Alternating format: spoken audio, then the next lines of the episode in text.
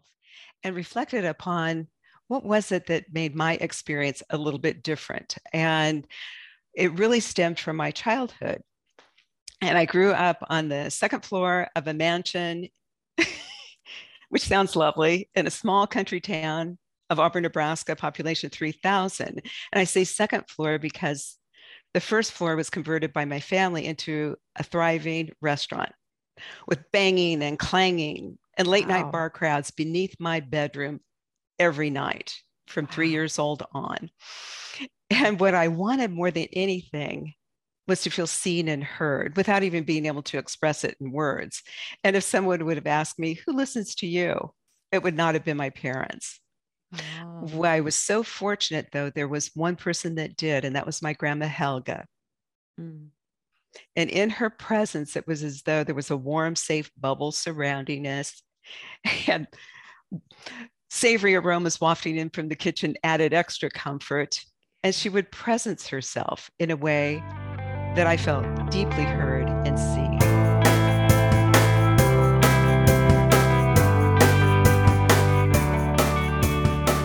Welcome back to the In the Lead Show. My name is Jennifer Tsang, and you're listening to episode number 23.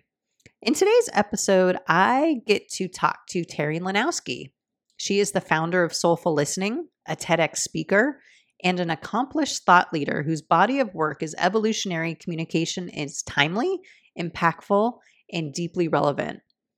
Inspired by her grandma Helga and through insights gained as chair of the American Counseling Association Foundation, representing over 50,000 professional counselors, along with other significant professional contributions, she created an easily repeatable holistic approach for communication on a deeper, more meaningful level. The five elements of soulful listening provide a roadmap to connecting in a way that leaves others feeling heard deeply. Terry has had the honor of leading national human-centered design teams, which embraced empathy and design thinking to showcase workforce innovations at the White House, not once, but twice. She'll take you on an engaging ride through inspiring stories and leave you with actionable steps to embody in your own life, both at work and at home.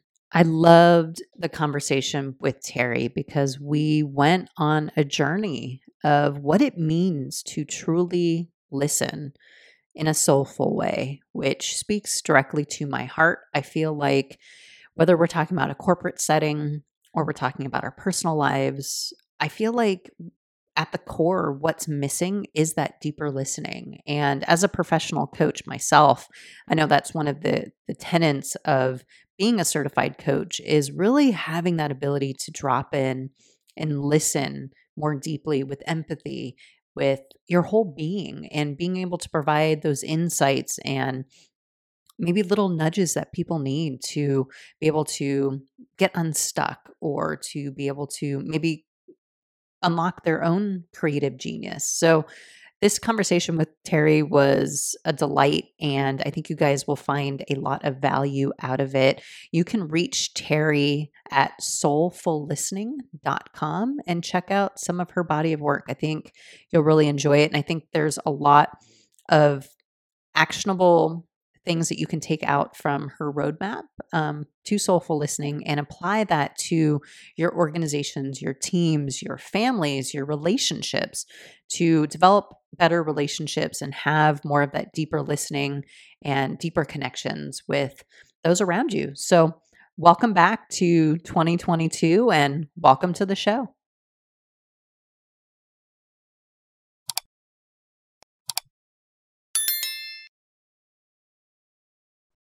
Welcome back to the In the Lead Show. My name is Jennifer Tsang, and today I am joined by Terry Lenowski.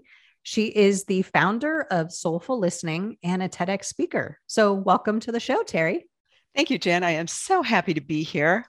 I am so happy too. I'm really excited that Sean was able to connect us. I mean, as soon as you said Soulful Listening, I was like, huh, okay, I need to meet this woman, Terry, that he has spoken so highly about, because soulful listening just speaks directly to my soul. So I'm really excited about our conversation today and how leaders might be able to use some of the things that you've developed in their everyday lives. So I really can't wait.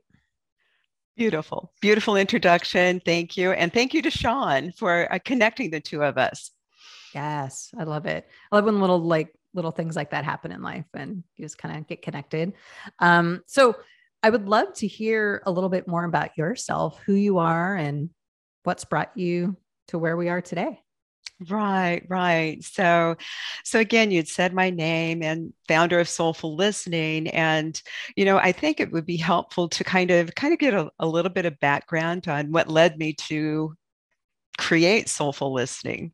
I was working as a consultant for major teams across the nation that were working on, improving the way that they provide services to businesses using a methodology called human-centered design. Mm-hmm. And as I was working with them, we ended up in the White House a couple of times with the improvements that teams had made. And I noticed how stale programs had turned on their ear. And if you're not familiar with what human-centered design is, at the core of it is using empathy to improve the services that they provide to their customers. And, then I reflected on that, and what helped me thrive despite the odds in my own life. And I realized there were major missing pieces in how we communicate. And I also was doing some research. I had major projects with US Department of Labor teams from across the nation. And I did some research and I discovered that over half of the American population is lonely. That's according to Cigna. It's broke my heart. Yeah. And then further research, revealed that the health impact of loneliness is equivalent to smoking 15 cigarettes a day. Wow. And the health implications are now, they exceed those of obesity. So this was so serious that I could not turn a blind eye. And so I did some deep soul searching myself and reflected upon what was it that made my experience a little bit different. And it really stemmed from my childhood. And I grew up on the second floor of a mansion, which sounds lovely, in a small country town of Auburn, Nebraska, population 3,000. And I say second floor because the first floor was converted by my family into a thriving restaurant with banging and clanging and late night bar crowds beneath my bedroom every night from 3 years old on. And what I wanted more than anything was to feel seen and heard without even being able to express it in words. And if someone would have asked me, who listens to you? It would not have been my parents. Wow. Well, I was so fortunate though, there was one person that did, and that was my grandma Helga. Mm. And in her presence, it was as though there was a warm, safe bubble surrounding us, and savory aromas wafting in from the kitchen added extra comfort. And she would presence herself in a way that I felt deeply heard and seen. Wow. And so that has stayed with me my entire life, even though beginning in that family situation with all the chaos and wild family dysfunction, by having one person that listened to me in a deep, meaningful way, the trajectory of my life changed forever. Wow. I could just feel kind of the warmth as you were talking about your grandmother, how beautiful that story is. I love hearing it for the second time. It was just so amazing. And all I could think was like there's this chaos and being able to be that presence and that rooted, grounded force amongst all of that. I mean, what a tremendous gift to be able to experience that and be able to now, teach others as well. Yeah. And, and we could be that for others in our own life. And there were, I'm remembering one conversation with Grandma Helga that was particularly important. And I had gone in for my senior high school guidance counselor meeting where you talk about what's next for you and what your career might look like. And again, I'm from a small country town. And my guidance counselor said to me, Terry, you're a small town girl. You get lost in a big city like Lincoln, Nebraska. Your best bet is to go to secretarial school and work for your family restaurant. Wow. Yeah. And that would have been a death sentence for my spirit. Yeah. Wow. Wow. And so I had that sleepless nights, and for an 18-year-old to have sleepless nights, that's, you know, there's something wrong inside. There's a dissonance, there's an agitation. Yeah. So I went to Grandma Helga, and, you know, she was a woman really ahead of her time. She was twice widowed, successful in business, and she knew how to step away and take care of herself, which was so rare in that time. And so when I presented this story to Grandma Helga, she kind of reared back and presenced herself. And she said, "Terry, look at all I've done without education. Mm-hmm. Think of what you can do with it." Wow. And in that moment, the trajectory of my life shifted forever.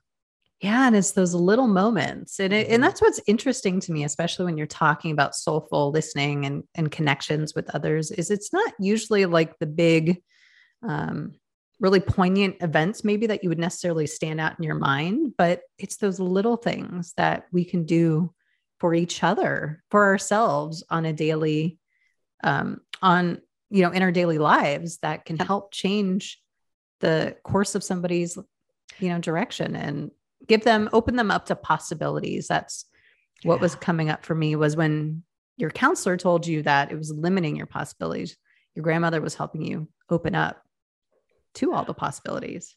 That's so beautifully said. And holding the space for possibility for another is really a powerful gift. It's really a powerful gift. Oh, and one of these conversations, as you pointed out, can change the trajectory of a life. And I would say the world forever.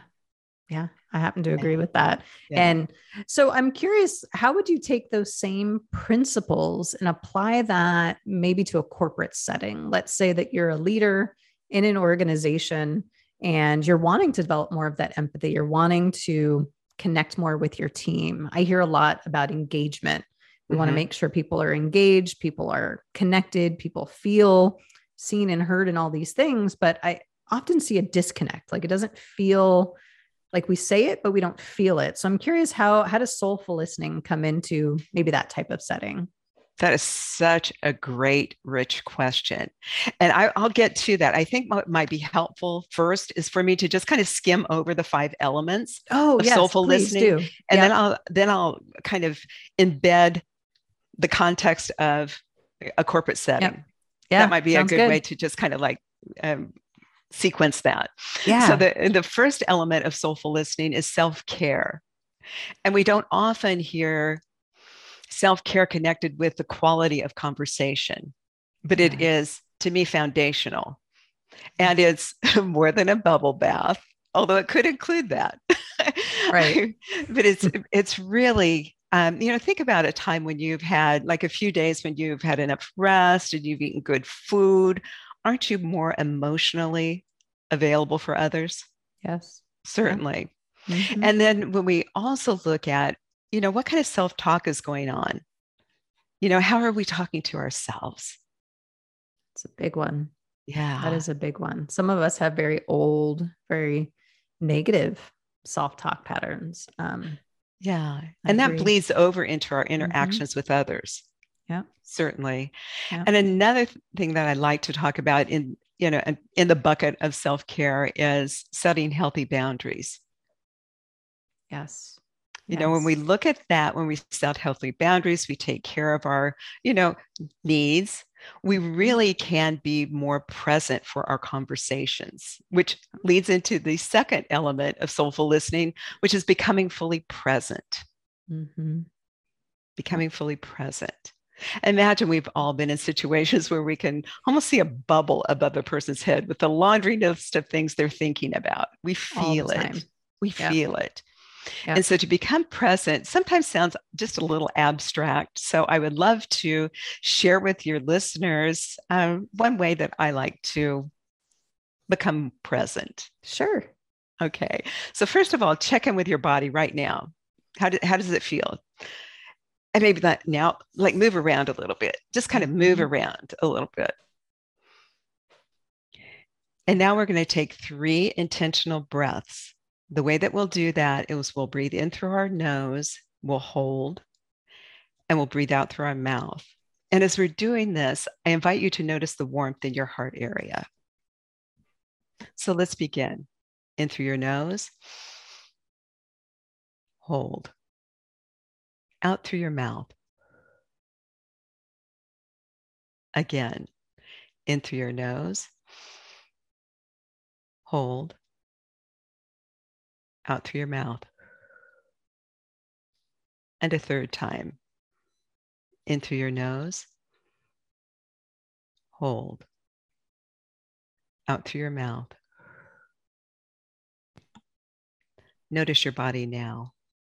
Wiggle your toes. I feel so much less stress. It's funny. I was actually, while I was doing this, I was having a flashback to the first time I did this ever in my life, which was in therapy. And I remember I almost had like a panic attack afterwards because it gave me a feeling and sensation that I didn't know existed because I had never taken the time to really stop and do some of those deep breaths to really feel your body just kind of become more grounded.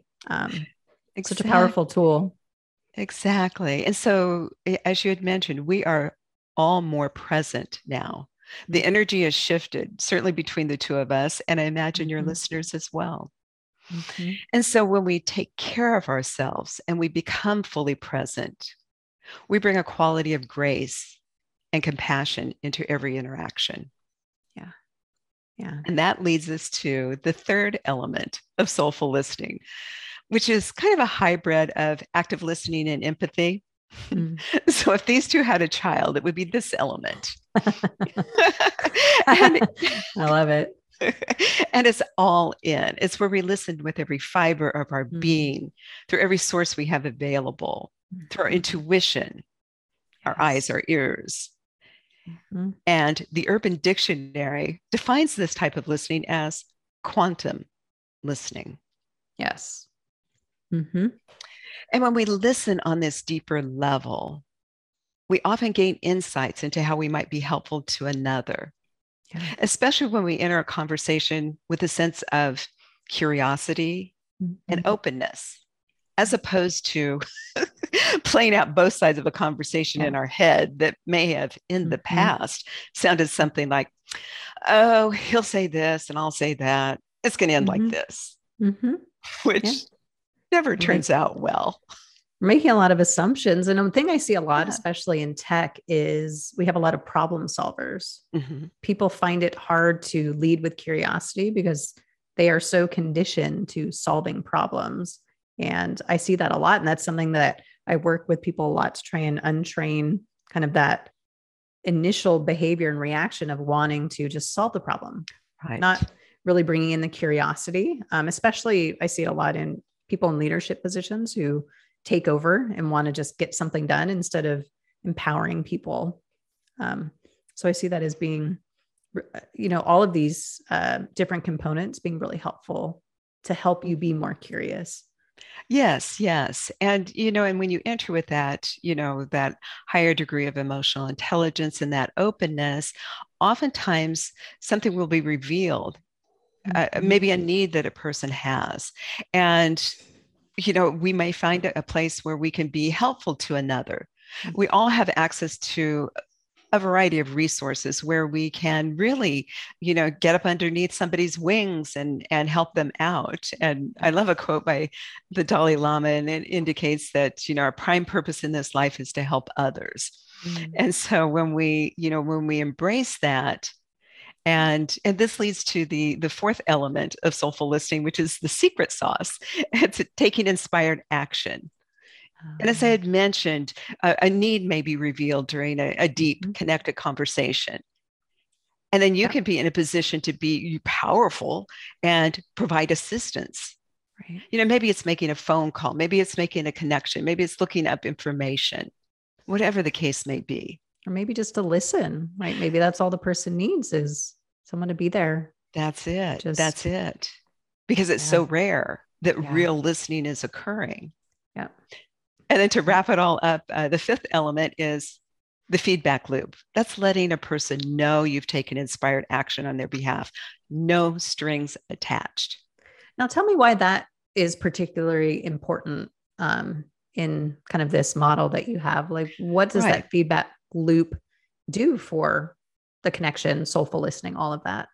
Okay, so let me invite you to think back to a conversation that you may have had in the past where somebody's all in, they're listening, they're nodding their head, you kind of like filleted yourself out and bore your soul and, you know, vulnerably expressed a need that you had, and the person nodded their head and everything, and then they left and you never heard anything back.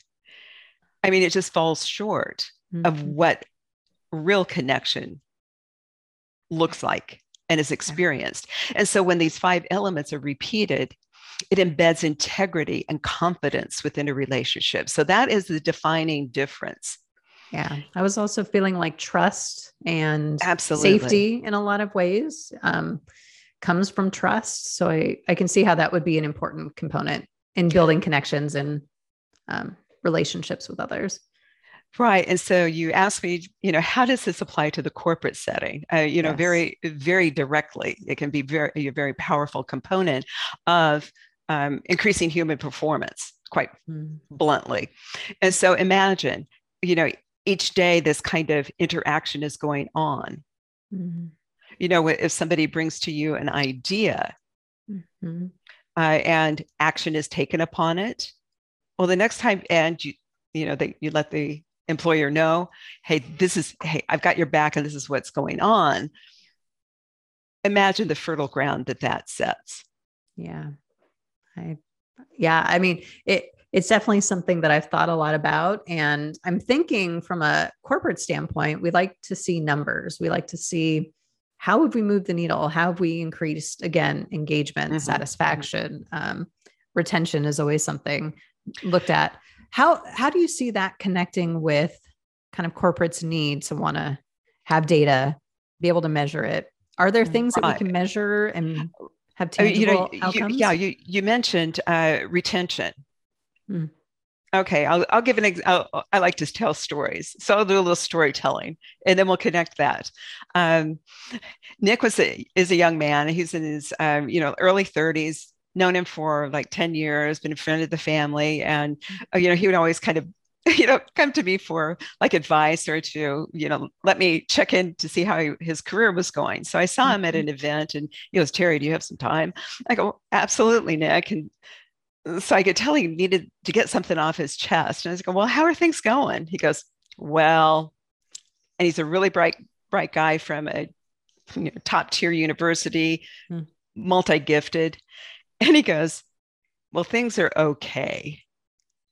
But I go, "Oh," I go, "Tell me more. I'm really curious." He goes, "Well, I've tried offering my ideas a couple of times and they've just, nobody's listening to me. And so, I mean, I do the bare minimum because I can and kind of get away with it." I go, "But it feels like it doesn't even matter that I'm there." And so, I mean, that is a powerful story. And so you can imagine what Nick ended up doing. He contracted. His genius remained inside while he was at that organization. All the time he was doing what he needed to do to meet the measured marks, but that difference making that he had within him was held at bay, because he felt like it didn't even matter. Yeah. And so, go ahead. I was just going to say, that's one of the things that I kind of see the most that's lacking in, especially organizations and corporations, is that, again, we want people to bring their whole selves. We want people to bring their full potential. We want to unlock those things and remove barriers so that can, come forward, because that's when we're at our best. But it always seems very difficult to implement, or I don't know if it's like systems or policies or whatever, but it just always seems like we know what needs to be done, but I don't know if we've really gotten there yet.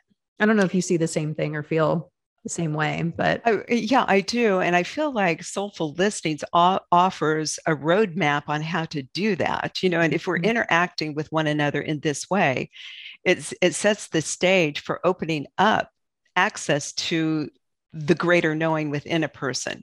So let me give an example. There was a gentleman that I worked with. His name is Jerry. We worked together for like 15 years. And I've always communicated in the soulful listening way, although it's not been called that until, right, a few years ago. And so we had a way of like connecting. So every morning he would come into my office and it would take 5 minutes. So it's not like this is, and it's not a therapy session. It is not anything like that, but you kind of get to know a person. And as the safety is established, the openness also comes in. So anyway, Jerry came into my office this one morning. His face was a little beet red. And I thought, oh, there's something going on. So he sat down. I took a few deep breaths, just got centered. No big announcement needed to be made that the breathing is going on. And I said, Jerry, what's going on? He goes, they just don't understand. They just don't understand. I go, you can tell me just a little bit more.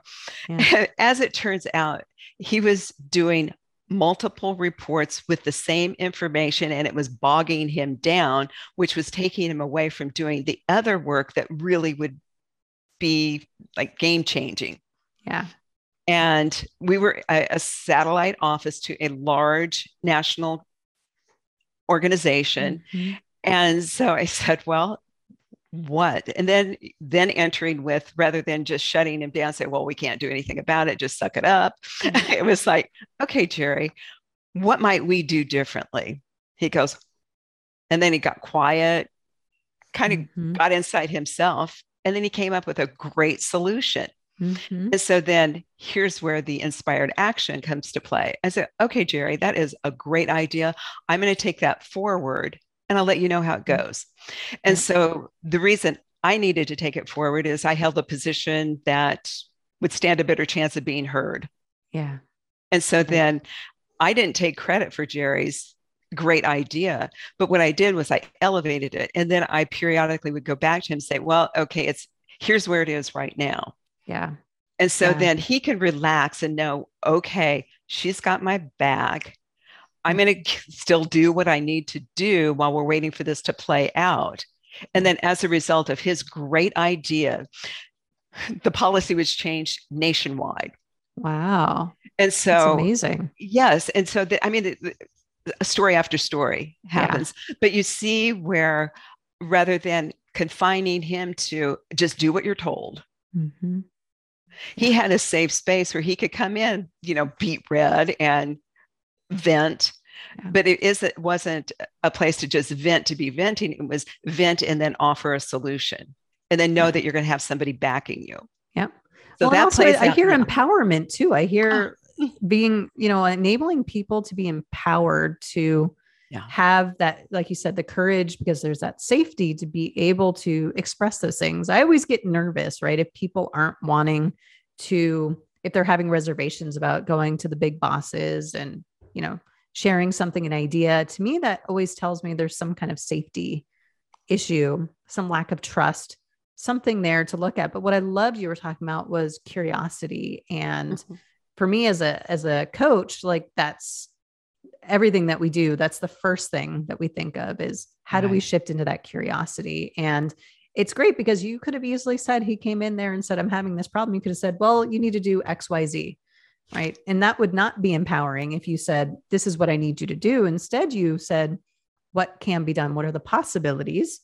And he was able to bring forward a great idea, which then you were able to support and help push forward. To me, that sounds like the perfect leadership dynamic and way that is a very empowering one as well.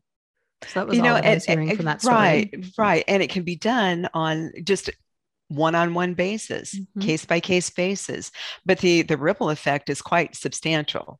Yes. Just imagine how that plays out. And then once you learn how to do this, or once you are being this way in one setting of your life, it transfers into all settings of your life. Yeah. I did a keynote for top leadership, I don't know, a couple months ago. And I was just so encouraged when I was reminded how transferable this is when attendees were, committing to you know, implementing soulful listening in their work environment. And they also were taking it home and going to have conversations with their spouse or their children in this higher level way. Yeah.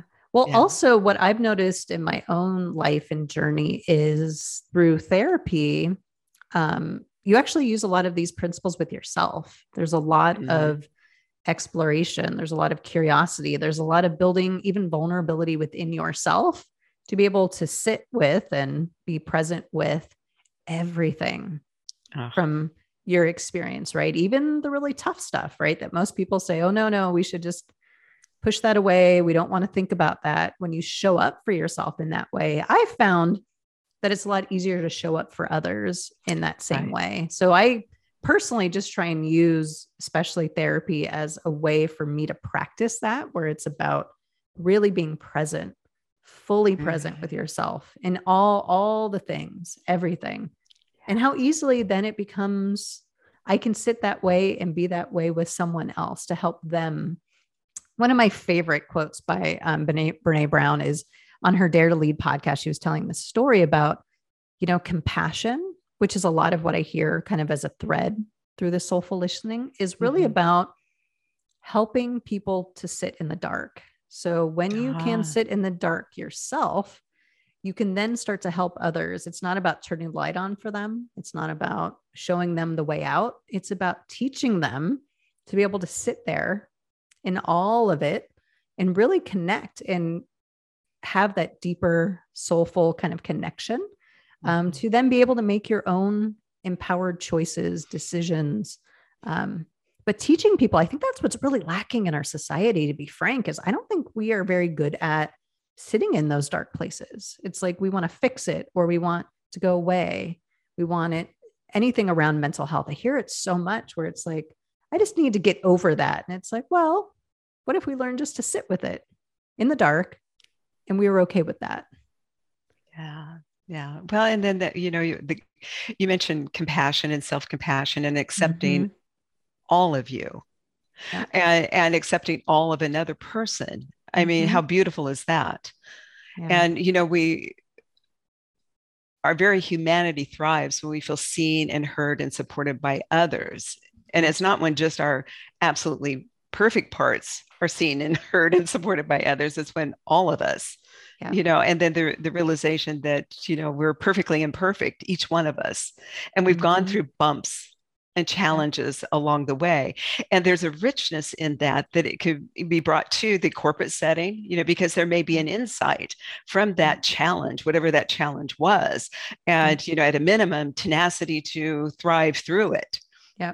And so to, you know, to have that safe container in which, you know, a person can bring forth their great talents. Yeah. And, you know, I'm a firm believer that we are in a point in our lives, globally, that we really need the very best of each of us coming forward. The challenges are significant enough that this is no time to be messing around. I agree. I feel like, wow, we're at a point where there's a big cliff coming. We need a lot more to help build. I look at it as like building a bridge, like building that bridge to connect whatever is disconnected either in ourselves and others with others. How can we help be that bridge? And I love that a lot of the threads I was hearing was like empathy, compassion, trust, even accountability, and just and like you said, presence. That's what it all boils down to me, is that presence, that you can bring all of that forward and be in that space like your grandmother was able to be, right? Even amongst the chaos, and be able to make you, even as a little girl, feel seen, feel heard, understood, and validated. I think just a tremendous gift. It truly has been. Yeah. You know, and then, you know, this type of communication can be generational. You can pass it on to your children. You know, where we so often don't see this kind of, you know, real communication being modeled. And so when it is, it is quite powerful and quite empowering. You know, when I go out for dinner and I see a family of four sitting there and all four of them are on their phones, it breaks my heart. Yeah. you know, because there is, you know, a depth of connection is lost out on in that moment. And, you know, how can children have, or the youth have, a conversation, let alone, you know, a high stakes conversation when it's not modeled. So I would just submit that I've seen it play out in my own life with myself, and also with my son, who now communicates in this way as well. That's awesome. Would you be willing to share that story about your son we talked about? Oh, sure. The other day, about how soulful listening, even from like a parent-child dynamic, how that can have an impact on their lives. Absolutely. I'm happy to do that. So I was a single parent from the time my son Jacob was 10 years old on. And so Jacob and I knew early on that it would be up to the two of us to finance whatever was going to follow high school. Mm-hmm. And so we would tune in for conversations, and this is the only way he and I have ever interacted with one another. And so he was 15 and we tuned in, both of us like really present. And I asked him, Jacob, what do you want for your after high school experience? And he just like resurrected himself and announced, Mom, I'd like to go someplace strong in math and science. And if I could, play on a good football team. Is there a place that has both? 15. Wow. From his 6'5", 300-pound stance, he commanded a life of possibility. Yeah. And so I heard Jacob beyond his words, beyond his body language, to that deeply insightful part of him that's really calling forth a life of great possibility. So it was time for inspired action. Yeah. And I mean, the Southern School kept popping up, and I went back to Jacob and I said, you know, people are saying the Southern School. He goes, we should go. God. We were living in Nebraska, cornfield in the backyard. And I was thinking, I didn't even know how it was going to pay for plane tickets, let alone be this gigantic athlete in a big city. Yeah. But somehow the universe supports you when you're up to something big and good.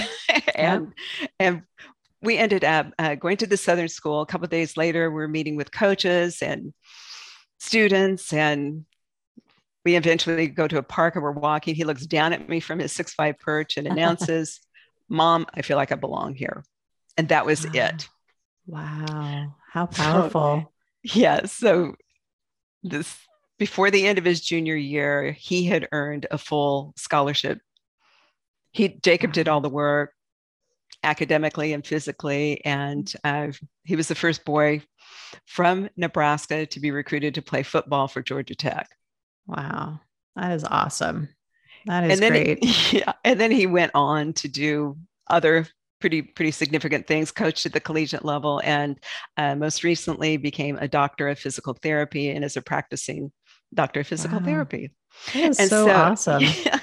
That is, I wish I was hearing you tell that story. I was thinking, wow, at 15, I wouldn't have had a clue. I mean, I was so lost, and that's amazing that even at that age, how he was so connected to what his life path is. And that is just such a blessing. And if soulful listening can help facilitate that process, and how I wanted that story also beautifully demonstrates how that's such a great way to apply it, even in a family dynamic. You don't have to be in organizations or in business or leading large teams. You can make an impact even in your own family, as a parent, as a spouse, you know, even as a child. Hey, you know what? Start using soulful listening on your parents. Start using those techniques and start teaching them maybe better ways to communicate and really connect. Mm-hmm. I love that. I love that. You know, and you mentioned leadership and leading. I mean, we can each be leaders of communication in our own lives, whether it be in the work setting or in our personal lives, or when we're in the grocery line. You know, just imagine just acknowledging a person that is maybe in the food service industry in a really respectful, tuned in way. Yeah. You know, I was just smiling and really laughing because I just had a conversation earlier today with my boss about how using minor annoyances in life to really, really touch in and connect with that soulful listening, because a lot of things around us triggering us, right? Like life is not perfect. It's not, just stress-free, and we're all just kind of out, let me connect to myself, right? Like it's not always easy. So use those little, like in a grocery store line, that's always my example, because I always get so triggered in a grocery store, but I'll often tell myself like, okay, Jen, I feel like we're getting triggered right now. I can sense it. I can feel it in every fiber of my being. I know it's coming. What are some other possibilities here for whatever that annoyance is? Someone's taking too long or, right. Whatever.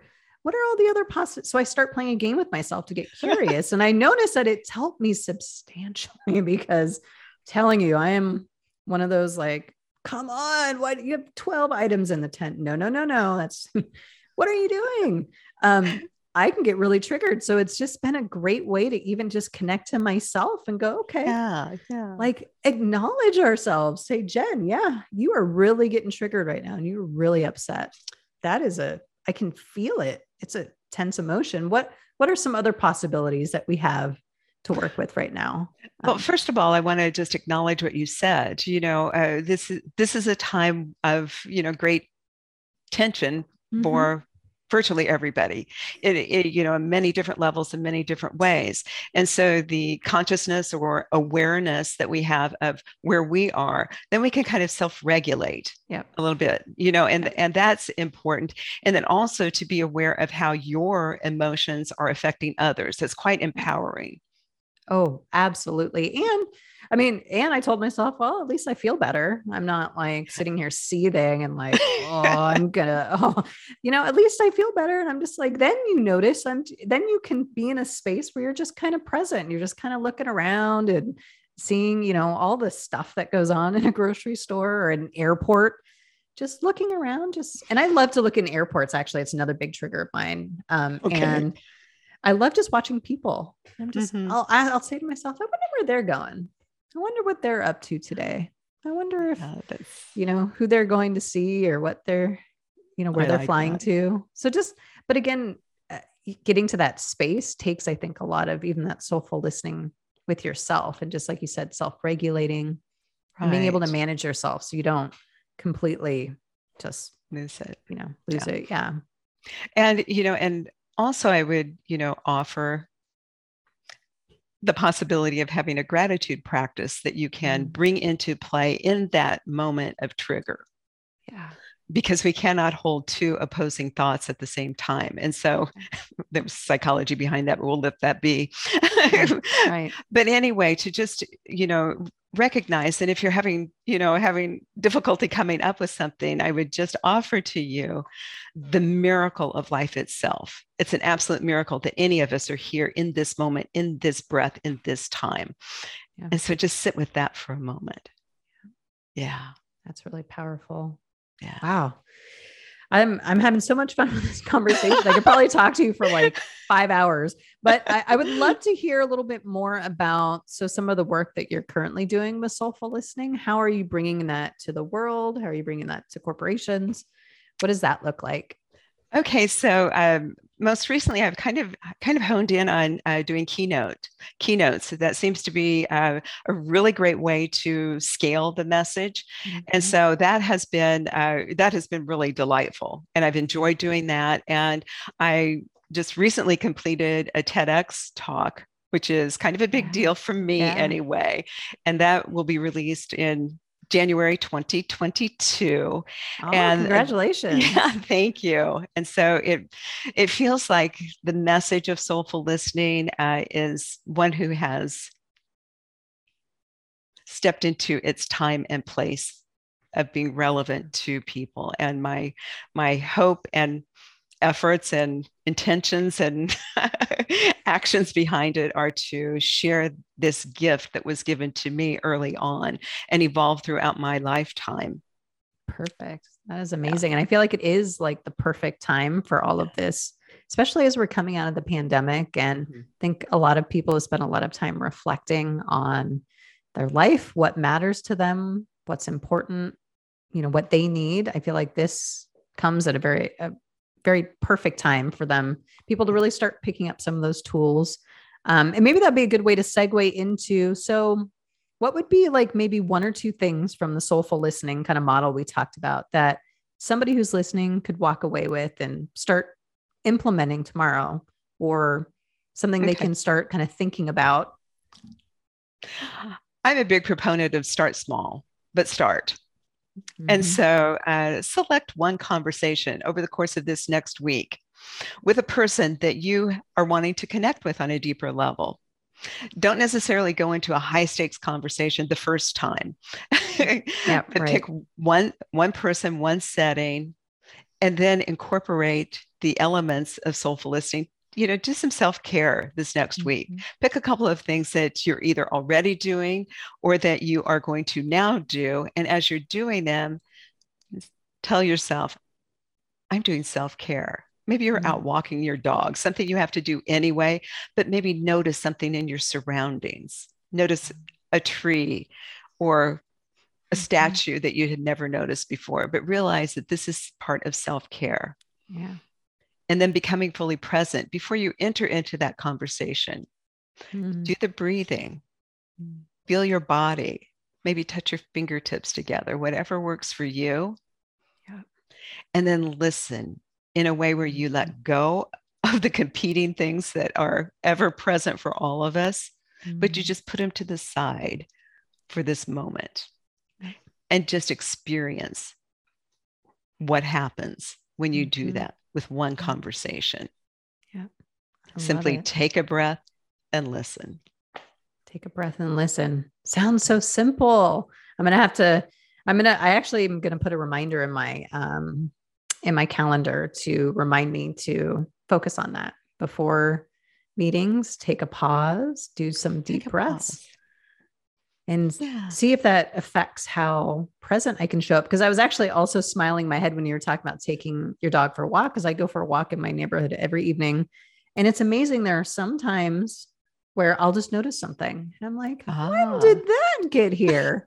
And I'm thinking, I think it's been here for a while, but for the last couple of weeks, I probably just been so like in my head and my thoughts, not really paying attention, that one day I'm like, I didn't know that was there. And it's probably been there for a month. Yeah. Okay. Yeah. But also labeling that as self-care, like just a lot of things we do. I don't think we realize that we're actually taking care of ourselves. And the more we notice it, I think the more we can sustain it and put those things into practice. Right. And that helps you to fill up, so to speak. Yeah. You know, when we talk about Grandma Helga, I mean, she would take time for herself. She would have a weekly women's group. And so she would, when she would come into a conversation, she would come from the position of overflow. So you didn't feel like she was, you know, pulling something from you. She was there. Yeah, and so, so realize that you are kind of filling your cup as you're doing these things. So maybe even have a mental image of, okay, I did this and this and this. And then, you know, pat yourself on the back. That's awesome. A gift you give not only to yourself, you give it to others.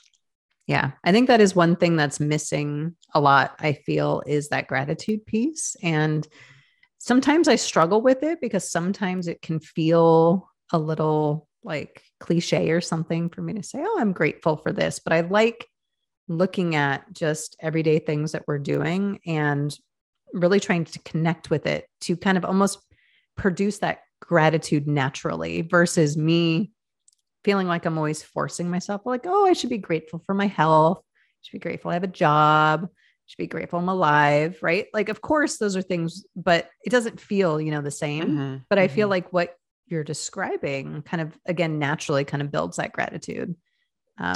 Instead of having to force it and make it feel, you know, kind of, I don't know. I always think of like cliches, like, I am so happy to be alive. And it's like, well, yeah, most of the time. Right. I mean, I don't know. Things change day to day, minute to minute. Those minor annoyances I was talking about. Right. Sure. But yeah, I think it's a wonderful practice. And, you know, I love hearing the story about your Grandma Helga, and she sounds like a wonderful human being. And I'm so honored for you that you were able to have that experience and then share all of that wisdom with us and the listeners. So I appreciate going through that. And I wanted to shift gears real quick into this new segment I'm doing. I think I told you about this, about the leading questions, which are just really 5 questions to kind of get to know you a little bit better. So I wanted to dive into that, if that's okay with you. Sure. You don't mind. So the first question was about what book is on your bookshelf? I have a lot of books on my bookshelf, but one that came to mind as you just asked that question is The Alchemist by Paulo Coelho. Uh-huh. And, you know, there are a couple of quotes in his book that I really, really like. If you don't mind me sharing those. Yes, please. Okay. So when you want something, all the universe conspires in helping you to achieve it. Mm. It's beautiful. And that's played out in my own personal life. Mm-hmm. And when you ask the question of, you know, where should people begin and how can they incorporate, you know, soulful listening in their lives? I'm kind of reminded of another quote of his, and it's, when we strive to become better than we are, everything around us becomes better too. Wow. Sounds like a great book that I would like. I got to put that on my reading list. Oh, that's beautiful. I've read another book. It's called, I think, The Alchemy, but I think it's written by someone else. And I don't know if I have it on my bookshelf, but it was similar. And it was mind blowing. I loved it. Very cool. So what would you say is the genre of books that are usually on your bookshelf? What do you typically like to, you know, I'm all over the place. So I, you know, of course, like psychology books and, you know, emotional intelligence and mm-hmm. communication and all of those. And then I like mystery novels that keep me engaged, that have twists that I can't figure out from the beginning. I like to be surprised. And so that would be another one. And then, you know, sometimes a romance novel is just mm-hmm. kind of nice to dip into. Yeah. I hear you. Yeah. I'm all over the place too. I like the mysteries as well. I like the plot goes in a direction that you didn't think it was going to go, and kind of, yeah, I don't read enough of those books. I think most of the books on my bookshelf have to be around kind of self-improvement, but from mm-hmm. kind of the self perspective, and also probably Buddhist kind of skew, more Eastern philosophies, sure. But I like all kinds of books too. So what is one thing you are most proud of? Oh gosh. You know, it would, you know, when I look at a personal level, it would be, you know, raising my son, you know, mm-hmm. from 10 years old on as a single parent. And although I cannot take credit for this, but the fact that he is, you know, a well-balanced, strong, contributing man. And he's, you know, really committed to becoming the best version of himself. So when I look at that, it makes my soul smile. Oh, he does sound like he's a great guy. And that's a hard job. So well done. I honestly actually, you know, admire single parents because, you know, it's tough, and I've worked with a number of them over the years, and I've heard a lot of stories about how difficult it can be. So definitely hats off to you for raising such a great human being. That's awesome. He and I made a good team. Our personalities are compatible. So I think there was a, you know, a luck of the draw there as well. Yeah. Oh, well, so tell me about an influential person in your life and how they impacted you. Well, we've already spoken of her frequently, and it's Grandma Helga. Yeah. Grandma Helga. And, you know, one little piece of wisdom that she shared with me at another time in my life. And I think I was, you know, struggling with going on maybe to another level. And, you know, I've funded my education. So it wasn't that she was there financially for me, but her wisdom was just so incredibly powerful. And I remember I was, you know, like kind of tossing and turning. And I was, you know, like in my early 20s at the time. I think I was thinking of going on to maybe another level. Mm. And she said to me again, when she presenced herself, she said, "Terry, all you have to do is decide what you want to do and then take steps to do it." Yeah. Bam. It is very simple, isn't it? I mean, just having that, I call it North Star. What is my North Star? And then how am I going to direct the ship in that direction? There we go. That's awesome. You're so lucky that you had such a inspiring, impactful grandmother. Definitely. Oh, my grandparents, most of my grandparents were long gone before I could have that kind. So it's warming to hear. I like that. Mm. So if you could live anywhere in the world, where would that be? That's such an interesting question to come at this point in my life. I spent the past year living all over the country. So I just put everything in storage, packed up my car, and lived in 10 different places over 10 different months. Wow. And put 10,000 miles on my car. And I have loved something about each of the places. Mm-hmm. And I've learned that I need to spend time in nature, that's just part of who I am. Mm-hmm. And so I guess rather than a singular place, it would be the qualities of what I choose to experience when I'm in a place. Wow. I like that. That's a good answer. And the final question is, what is the most important lesson that you have learned in your life? Mm-hmm. It would be to listen and take action. Wow. That's perfect. And that goes really well with the soulful listening and everything we talked about today. So I appreciate you doing that with me, having a little fun, answering some of those questions. It was great getting to know you a little bit more. And so before we end, where can people find you and how can they connect with you? Thank you for asking that. And thank you for this lovely conversation. It's been so powerful and meaningful to me. So if people want to reach out to me, my website is really the best way. And it's Soulful Listening, one word, soulfullistening.com. Okay. Cool. I will make sure to link that in the show notes of the podcast as well. I think you gave me some social media links as well to connect with you. And if interested in learning more about soulful listening or have keynote opportunities, definitely open door to reach out to you, I assume. So yes, absolutely. Direct people there. Yeah. It was such a pleasure talking to you today. And again, I have to thank Sean again for connecting us, because anytime I can have, dialogue with somebody who I just think like, oh my gosh, it's everything I feel in my heart and my soul and every part of me, it just fills my cup.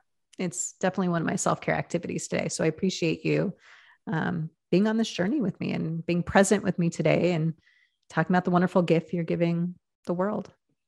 Thank you so much. It's been a joy.